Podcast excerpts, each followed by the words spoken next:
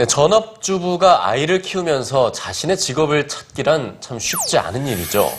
만일 자녀가 10명이나 된다면 더더욱 그렇겠죠. 네, 자녀가 10명이라 굉장한 어머니인데요. 네네.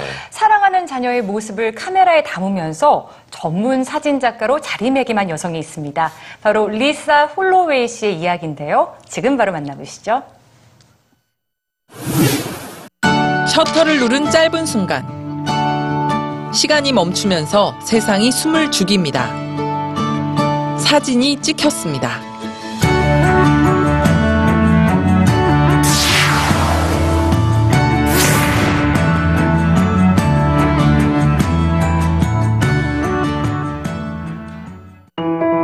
여러분 사진 좋아하시나요? 혹시 특별히 좋아하는 사진 작가도 있으십니까? 오늘 소개할 인물은 미국 애리조나 출신의 사진 작가 리사 홀로웨이인데요.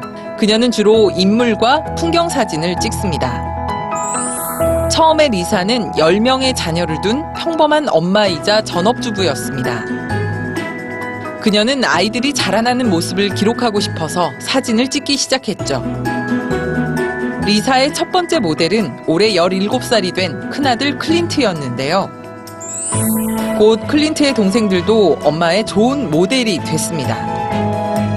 그녀는 아이들의 모습을 담으며 점점 사진의 매력에 빠져들었습니다. 그래서 2년 동안 혼자 전문적인 사진 기술을 공부해 나갔죠. 마침내 2008년 사진작가로 데뷔하면서 취미로 시작한 일을 평생의 직업으로 삼아야겠다는 결심을 합니다. 사진의 어떤 점이 그녀를 사로잡게 됐을까요? Photography is a natural extension of that love for the arts for me, so it was something I was drawn to.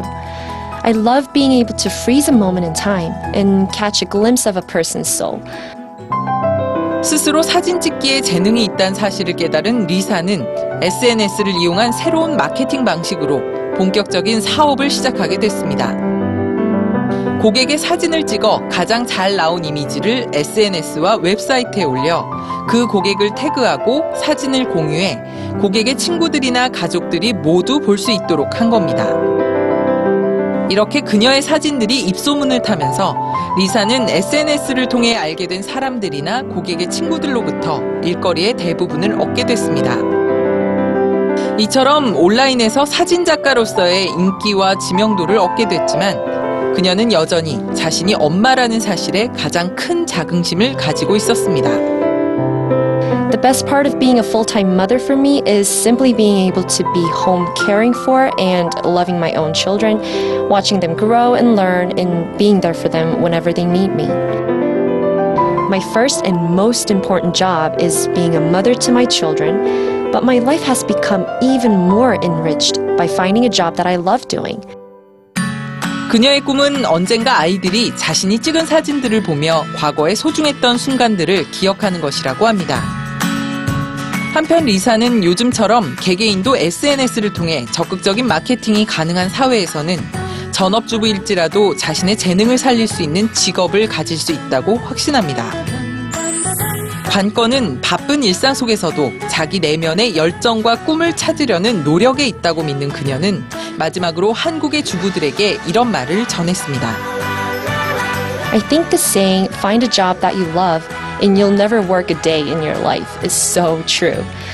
Finding something that suits your personal talents and makes you happy is very rewarding and can add an entirely new dimension to your life as a mother.